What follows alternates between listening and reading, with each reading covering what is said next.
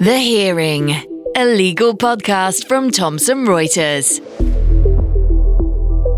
The first quote unquote question that I ask and that I train people to ask on every occasion is tell me.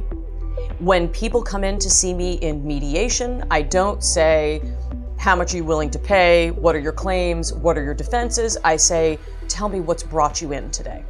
Tell me is the broadest possible prompt you can use to start any conversation. Hello to our listeners, and welcome back to The Hearing, where we have insightful discussions with interesting people connected to the law. I'm Jennifer Thibodeau, and today I am thrilled to welcome Alex Carter to the podcast. Alex is the director of the Columbia Law School Mediation Clinic. She is a negotiation trainer for the United Nations, Fortune 500 companies, government agencies, nonprofits, and more. Alex is also the author of the Wall Street Journal best-selling book Ask for More: 10 Questions to Negotiate Anything. I invited Alex on the podcast because I have been admiring her from afar on social media for several years. She's quite active and consistently posts sage advice about negotiation and particularly about how women must demand their worth. In today's episode, we talk about exactly that. We talk about what negotiation is and what it isn't the best and worst questions to ask while negotiating, how Alex found herself in this career, and how to steer conversation and negotiate outside of the traditional context. I am so excited to have had this opportunity to speak with Alex live, and I hope you find her as inspiring and empowering as I did. I know that you'll learn a lot. The Hearing. Hello, Alex, and welcome to the hearing. Thank you so much. I'm so happy to be here today. Well, I want to jump right in because I want to talk about the word negotiation itself.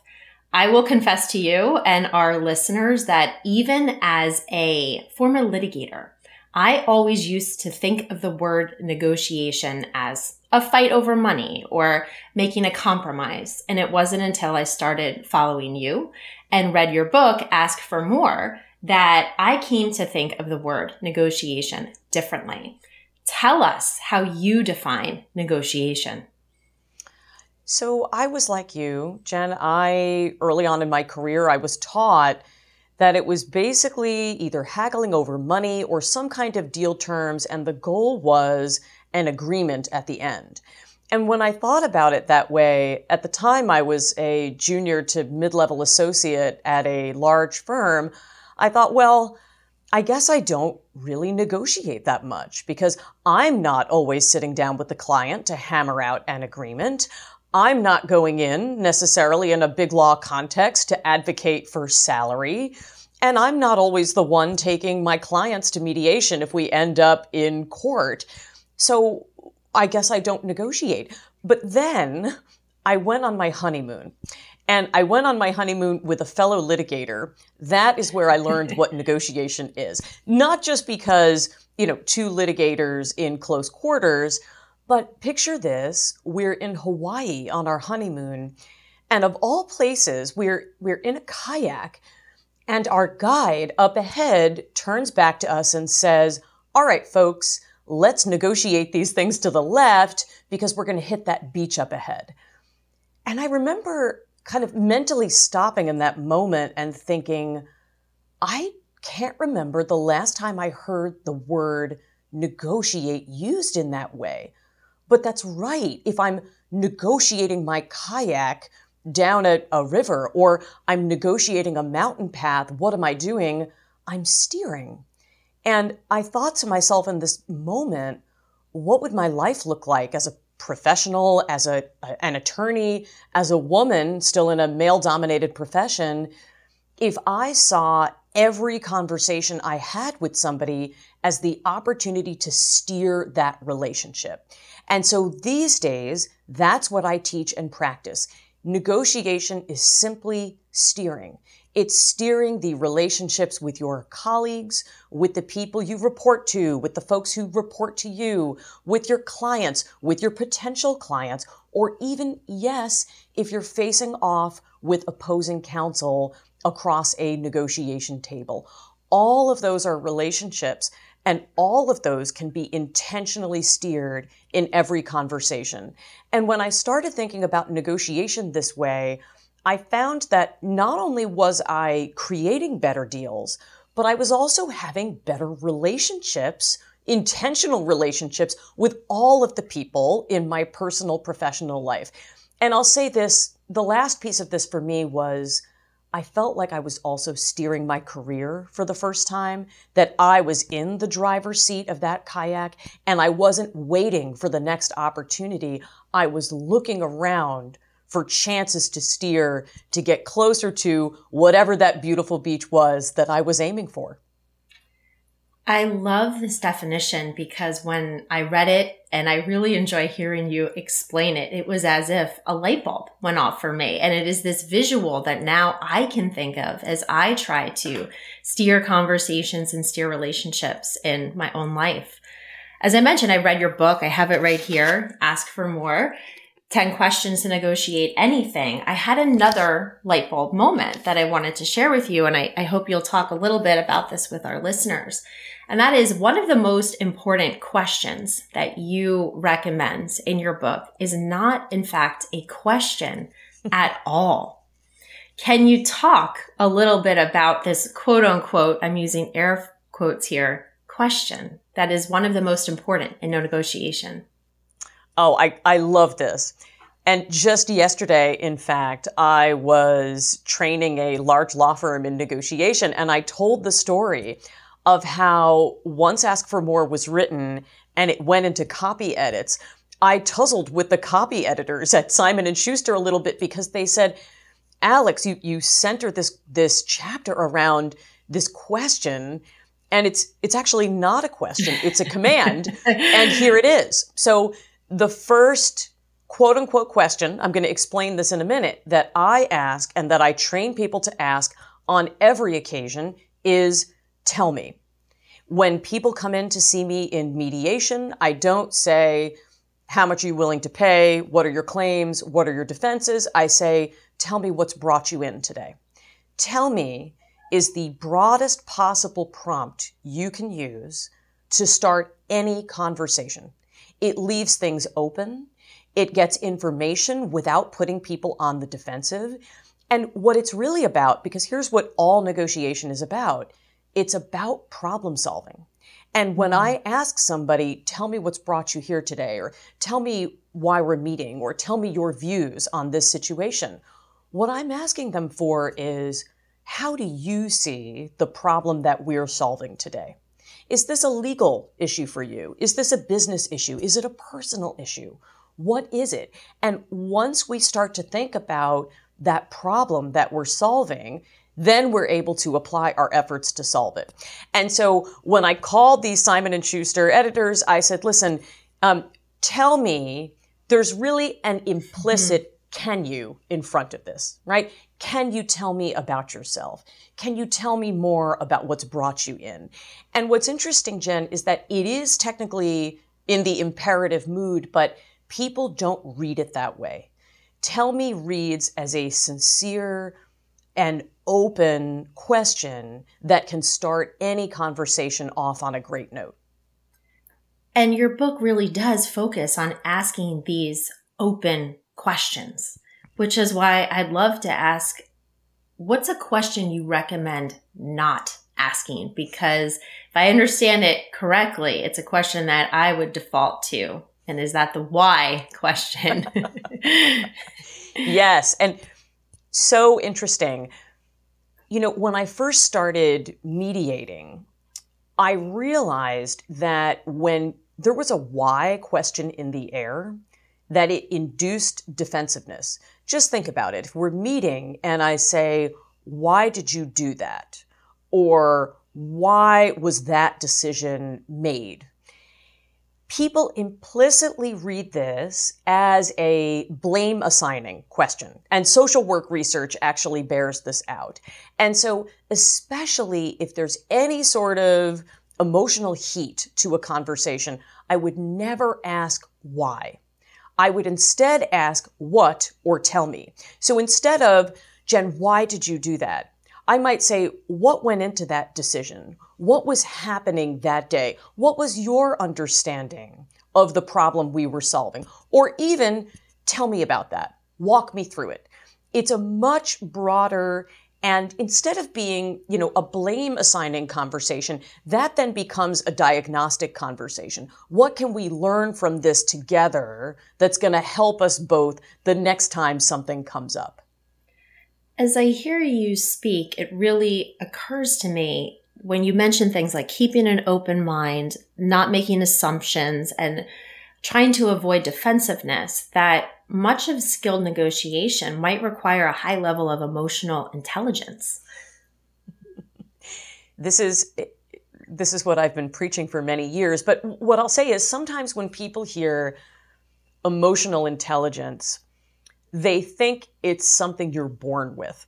I think hmm. people associate intelligence with it's innate. I either have it or I don't. And Jen, I just don't have that thing. And instead, w- what I would describe as core to negotiation is a competency. This is about advanced listening.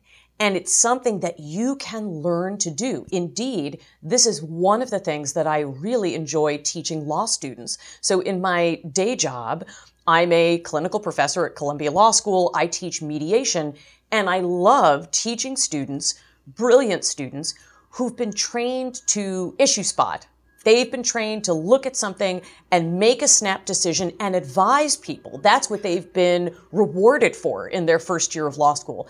And then they come to me, and instead, what we're doing is we're listening to see where parties are. And we're supporting them in their thought process and their decision making. And they think, well, this is great for this context, but how could I use this and also be a lawyer? And what I tell them is, in fact, the skills you use in mediation or negotiation, that advanced listening, being able to hear what you're saying, maybe what you're not saying, how your body language accords or doesn't accord with the words that are coming out of your mouth. Not only is that essential for dispute resolution, it's essential for client service. And, and here's where I, I want to tell a personal story about a failing of mine from when I was first in practice. Here I was, I'd been trained in mediation at law school and I loved the work. And then I went out to become a litigator. And a couple years into my career, I was still junior, and I was really trying to impress my bosses. And we had a client come in, and this was a client who was an artist and very high profile and had had a collaboration fall apart. And when I tell you I was prepared for this meeting, I prepared what I thought the claims were, what the other side's possible defenses were, where we could sue, what type mm-hmm. of judges were in that area. And I prepared in the wrong way because I wasn't listening to what the client said in front of us. So she spoke, and then I said, okay, here's what we can do. And I laid out the litigation strategy. My partner looked pleased, but I looked on the face of the client and I thought, oh my God, I've missed it.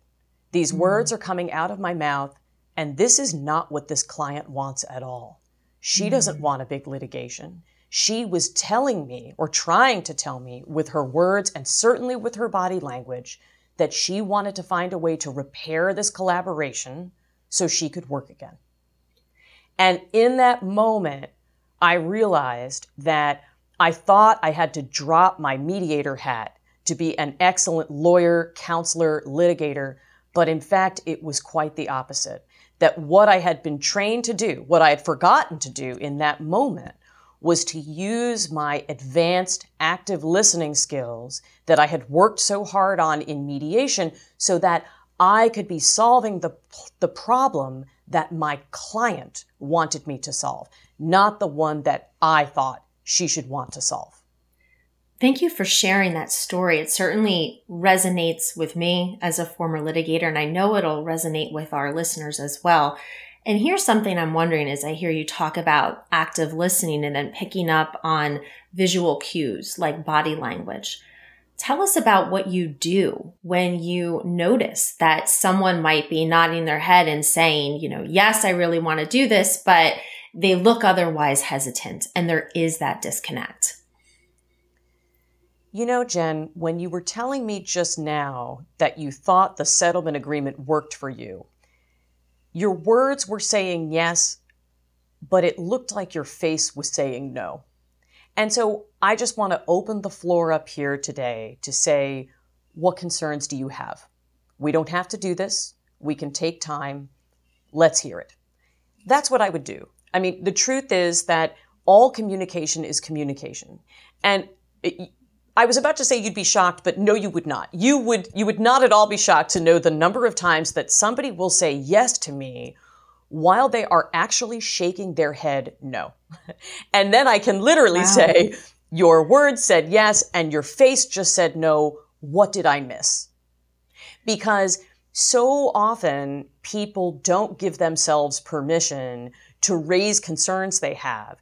And it's funny, I wonder how many of your listeners are thinking, you know, Alex should just leave well enough alone. If the woman wants the agreement, great, let her ha- go ahead and sign it. The problem with that is it ends up falling apart. When I'm, you know, if I'm creating a deal for myself or I'm helping other people make a deal, I don't just want a handshake at any cost. I'm looking for a durable deal, a deal that's not going to fall apart when somebody goes back and thinks about it five hours later, or it's not one where I'm sowing the seeds of division from our first meeting. And those seeds are going to germinate problems for us later on. And this, I think, is some of the gift of having been a litigator also, right? We mm-hmm. see how things, small things at the beginning can lead to major problems. And so I would so much rather in the moment, if I sense a whisper of hesitation, say, I could be wrong. This is what I just read. I'd love to invite you to be open about any concerns you have. I have never, ever regretted calling that out. And usually somebody says, thank you, and shares the thing that was on their mind. You characterize it as calling it out, but I will say that the way that you've done it is not like a um, aggressive call out where it's just stating and being very clear in your communication that hey i see this but i'm hearing that. Can you can we actually talk about it? So you make it sound very easy but it, it, it's it's true you know, I'm so glad you, because as those words were coming out of my mouth, I thought, oh, calling it out normally seems pejorative, right? Like you right. did this thing and I'm not into it. I guess what I might say instead is naming it. Mm-hmm. I think mm-hmm. oftentimes negotiation is a way to talk about some of the most difficult things in life. Mm-hmm. Whether that is somebody's personal reservations about a potential contract, or in a lot of my cases, that could be discrimination. It could mm-hmm. be somebody's identity. There are so many personal things that we deal with in negotiation. And what I often find is that people will drop little crumbs because they want to know if it's safe to go there. They mm-hmm. want to know if I'm going to pick that up and say, I noticed this, I'm open to having the conversation. And so noticing body language or noticing the ways in which somebody's words may not match their emotional state helps induce that kind of transparency that then leads to real agreement, real accord, and real relationships. You know, if we're steering relationships, I want that relationship to be a good one. Do you find that people might show this disconnect because they haven't prepared adequately for negotiation? And I'm to I'm to pile on here, try and land the plane quickly to borrow your phrase that I know you use in your book. You talk about how important it is to prepare yourself for negotiation. Do you feel that people might be saying one thing but displaying a different message because they haven't adequately prepared to negotiate? Mm, such an interesting question. I think that could be one reason. And and I'll I'll take this part of the question first. One of the questions that I have people ask themselves. So ask for more is divided into two sections. It's the mirror section and the window section. Mm-hmm. Those are the two stages of negotiation. You have to start at home first with yourself every negotiation starts with you. And then you work on opening up a window between you and somebody else to understand them and the situation better. So when I'm in the mirror, the metaphorical mirror, one of the questions I'm asking myself is, what do I feel about this situation? And a lot of lawyers, I think in particular, recoil from what I call the F word because we're not used to thinking about feelings. You know, I'll never forget one of the first times I presented this material. I was uh, teaching a keynote and somebody says, I can't write down my feelings. I'm wearing a suit.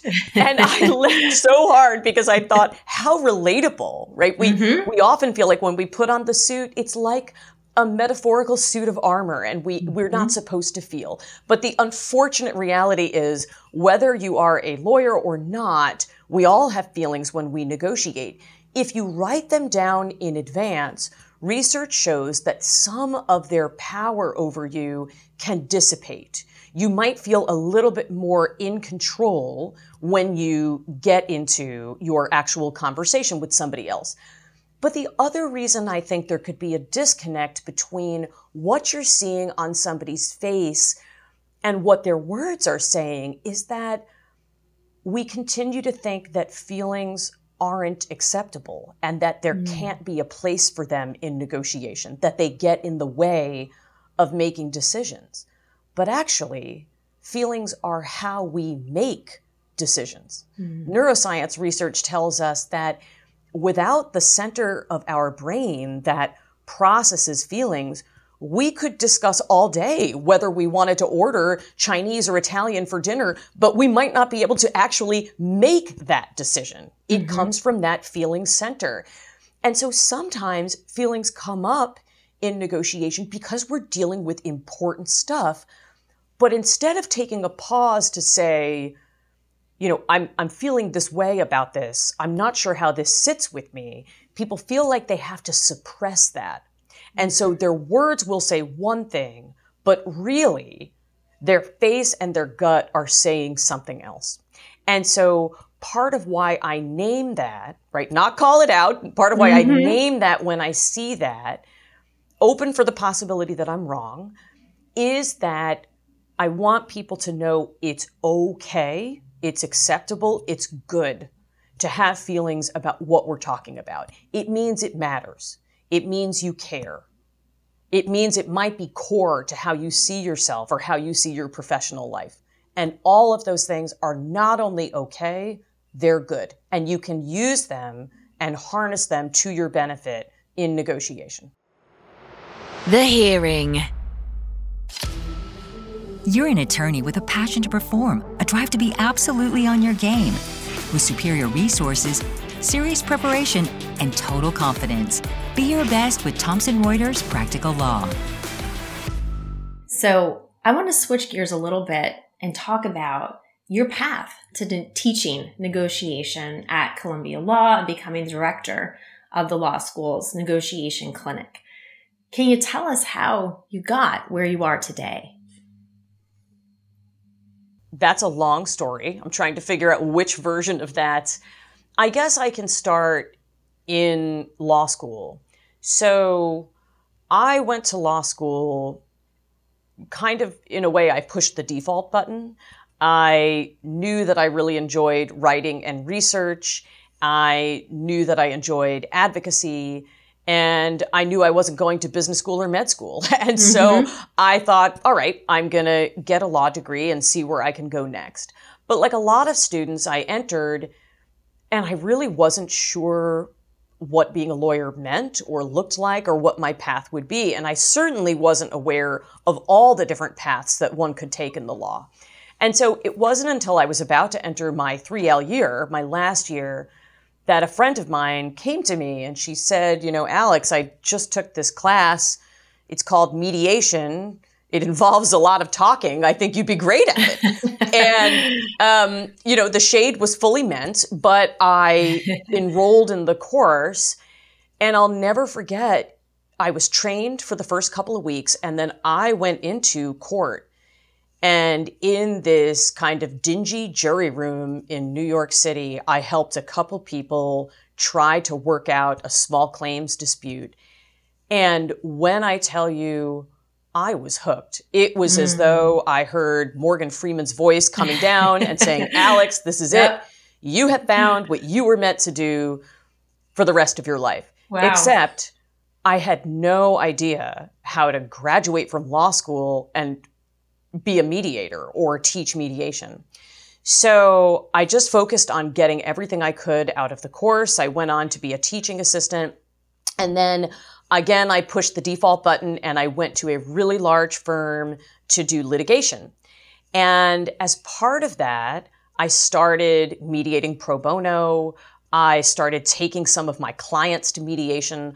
I'll never forget the moment of pride I had when my partner, um, I was a few years into my legal career, allowed me to take one of our clients to mediation on my own. Mm. And she hmm. said, Alex, I feel like you're going to be able to settle this because mm. you'll know this process and you're going to put people in a settling frame of mind, whereas I'm just going to, you know, make it worse.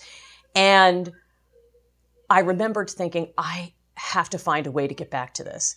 And it really was a professor who invested in me at Columbia. She she called me one day and said, "I'm thinking about retiring soon, and you were one of the best students I ever had. Mm. I'd like hmm. you to think about applying." for my job. Have you ever thought about teaching? And I literally said, I've thought about winning the Powerball, but not seriously. I, I just, it, it hadn't occurred to me. I knew that I loved mediating. And you know what I loved even more than that? I loved coaching and helping other people mediate. Um, mm. I had had some experience with that as a teaching assistant my last semester at law school. And putting those together, being able to be in a job where I'm not just empowering the parties who are in front of me to help solve their disputes in a way that works for them, helping them take control of their lives. I get to help students step into the chair mm. to empower themselves to assist those parties. And so the day that Columbia called me to say, come back, but as a professor, really was one of the happiest days of my life. And I've been there now 14 years, and I still absolutely love it. I thought that I was going to be a mediator who also taught, and instead I realized I'm a teacher who mediates and coaches. And so after being at Columbia then for a little while teaching mediation, and most people who are listening to this will know mediation is facilitated negotiation. So I help people negotiate. I realized that what I was teaching was an approach to negotiation that people didn't have to wait until they were in court to be able to use. That if I were to give people this framework, they could use it to negotiate for themselves, not just in court, not just in mediation, but in their everyday lives, in their careers, maybe with clients, yes, but also with their colleagues and even with their families. And so the reason I published Ask for More was in a way to show people what a mediator's take on negotiation could be. This is an approach that you can use if you prioritize relationships, if you want to understand more about the people around you, if you'd like to make great money and create great deals while also feeling really good about the way you did it for the long term, that people could have these tools in their hands. What an incredible story. And thank you for sharing it. Thank you for your candor. As I hear you talk about this day that you got the phone call being the happiest day of your life, I'm wondering if you could share a little bit about the actual decision to leave private practice. And maybe that's selfish on my part since I grappled with the decision to leave private practice. But knowing what I know about you, I'm sure you were a superstar litigator. And as much as that was a dream call, tell us what that decision making process was like.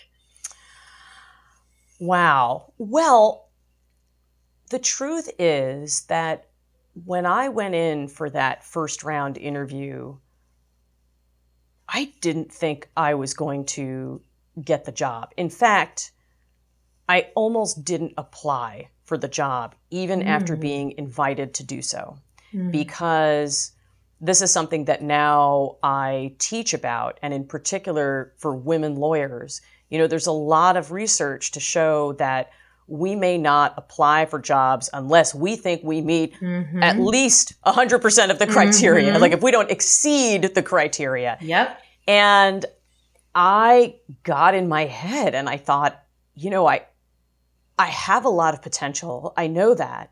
But I've never taught at a law school before. Period. I've been a teaching assistant. I have taught at a lot of my firm's clients. I'm an excellent supervisor, that I know, but I don't have experience doing this actual thing. Are they really going to take a flyer on me? And in a way, I think it's good that I had low expectations because I just came in and interviewed as myself. Mm. And I focused on what I did have that I might be short on experience, but I was long on vision and energy that I had been most recently in those students' shoes and I knew what they needed. And I wanted a place where I could grow the program and expand it and make it everything I thought it could be.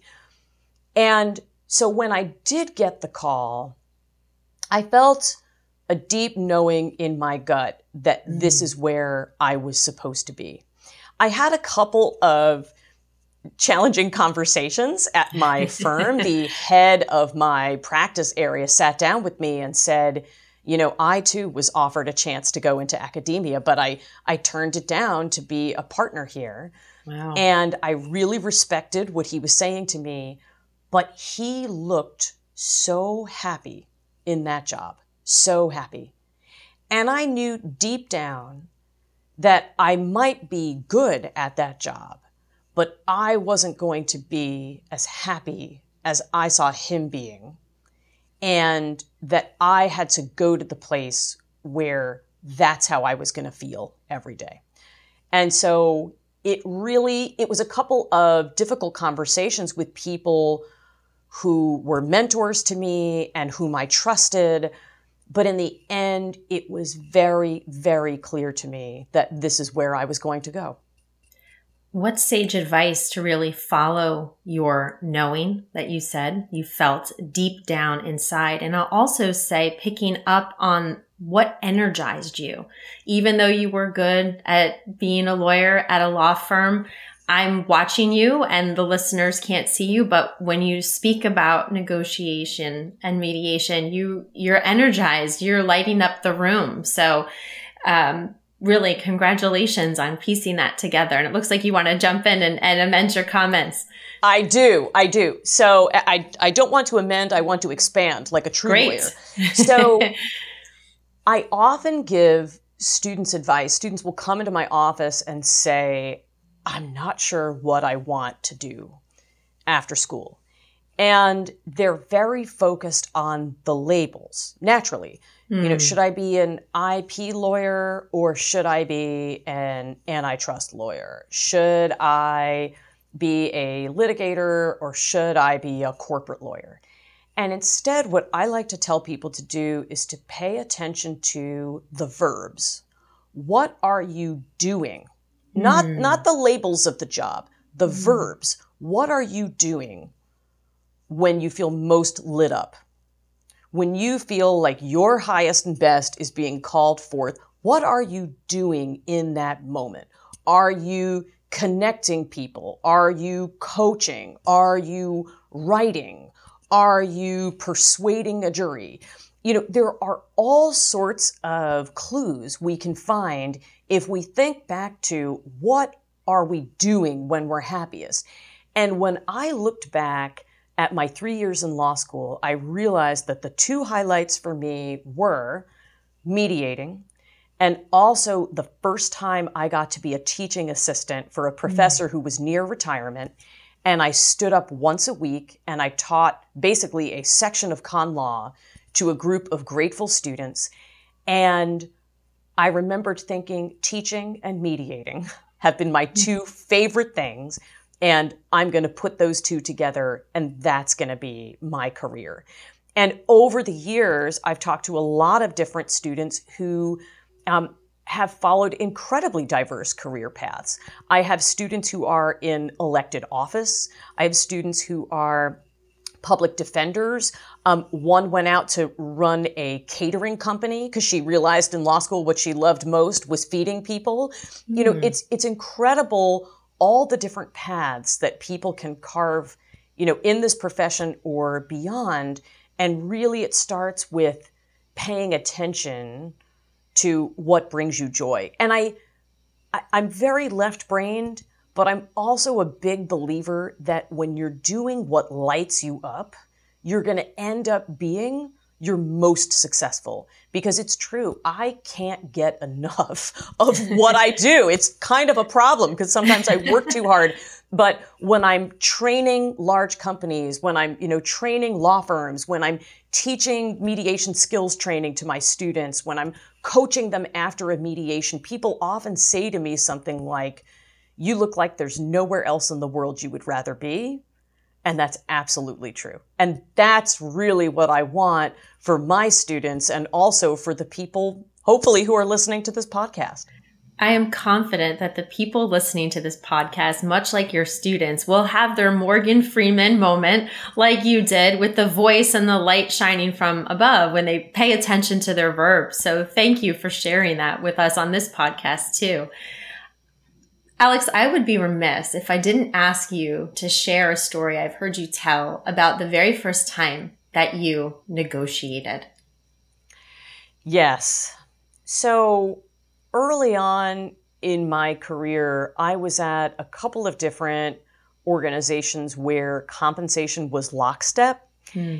And I remembered thinking at the time, you know, how privileged that was in so many different ways, you know, that I, I didn't have to worry about negotiating. It also kind of took money off the table as a um, as a thing between colleagues.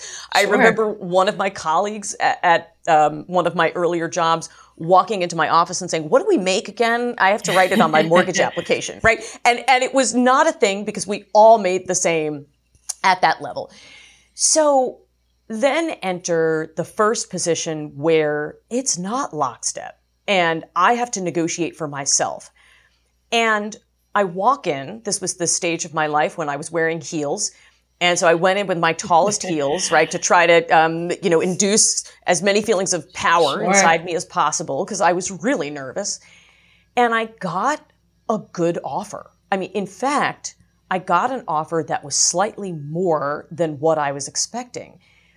And for a moment, I was tempted to just accept it on the spot. But then I remembered my training and I thought, nope, that's not what I'm supposed to do. So I said, let me run my numbers. Thank you very much. And I made the decision that changed my life. I called a senior woman in my field and I said, can you give me some advice? I, I got this great offer. I'm not sure what to do. And she said, I'm going to tell you what to do, Alex. You're going to go back in there and you're going to ask for more. And I hmm. said, I'm going to ask for more. And she said, Yes, because when you teach someone how to value you, you're teaching him how to value all of us. So if you're not going to go in and do it for yourself, I want you to do it for the woman who's coming after you. Do it for the sisterhood.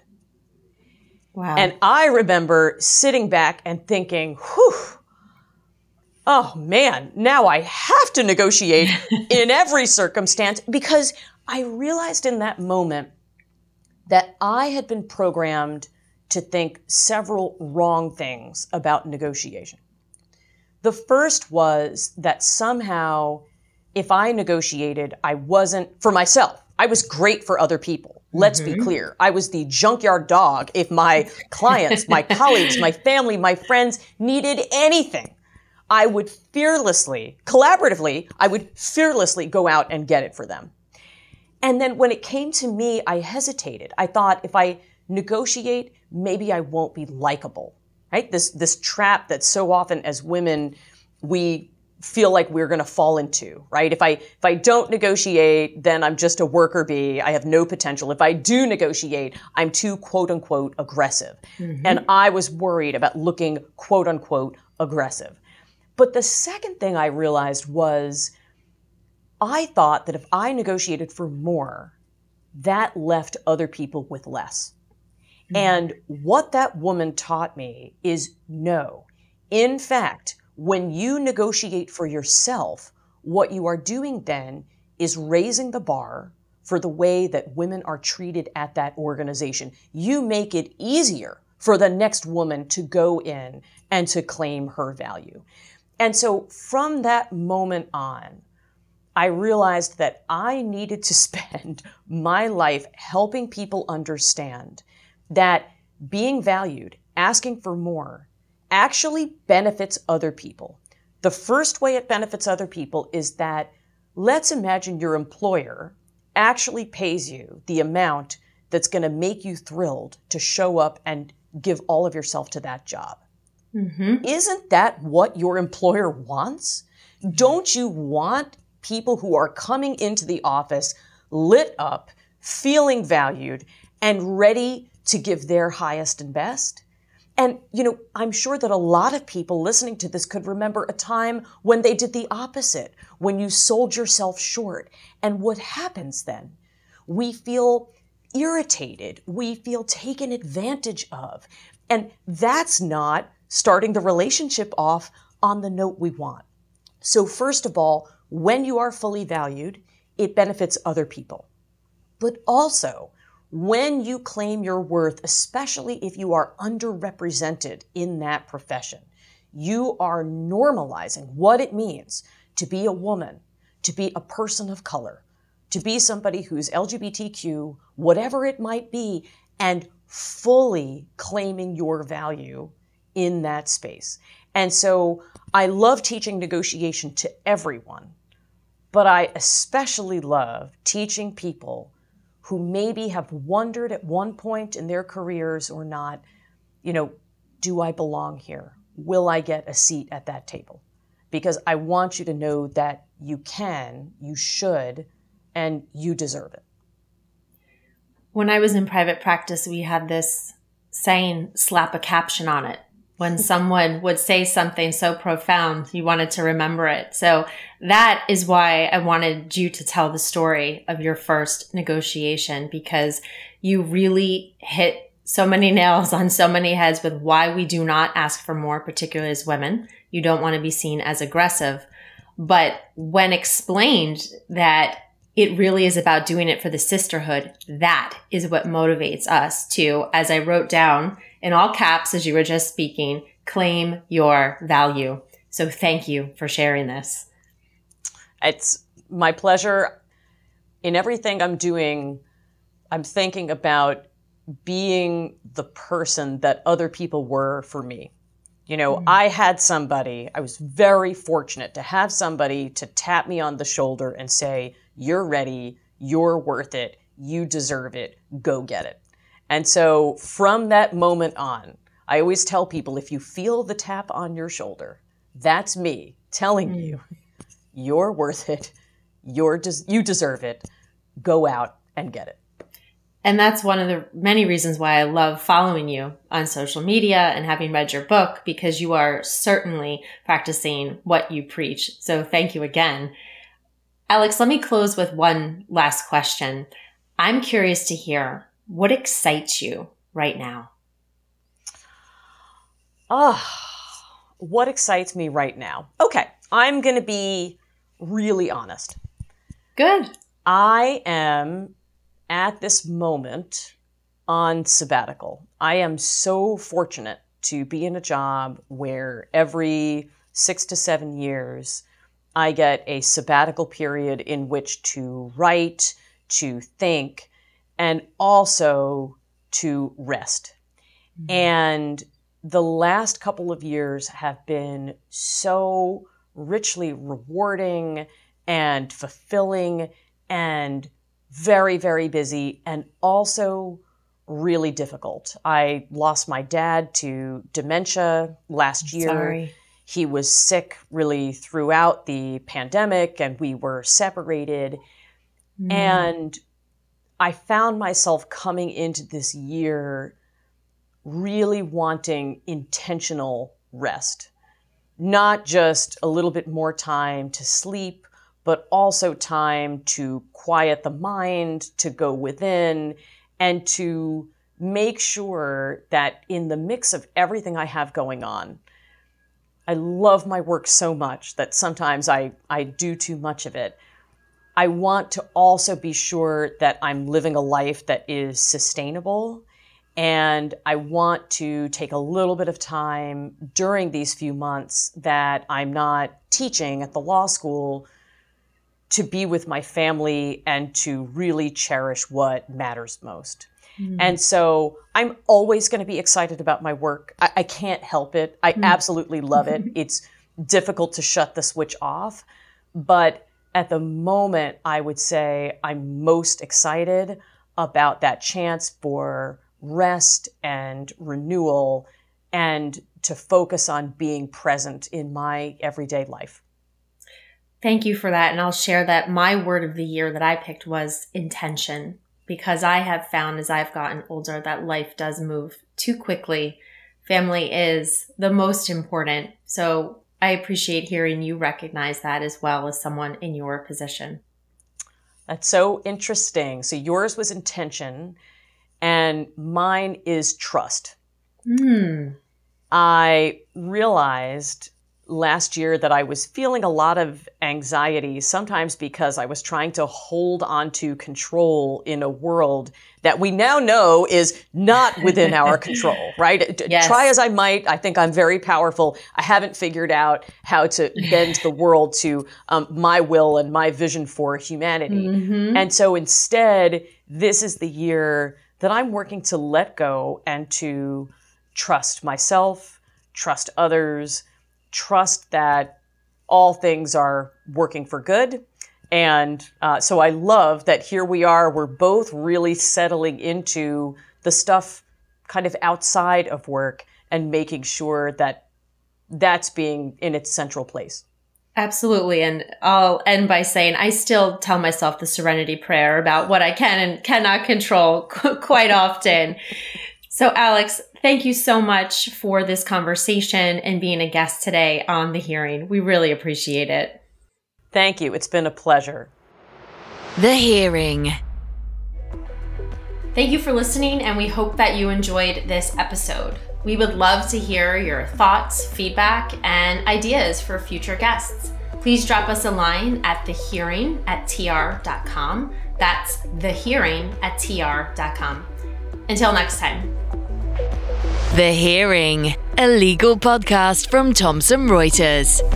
To find out more, go to tr.com forward slash the hearing or subscribe via iTunes, Spotify, or wherever you get your podcasts.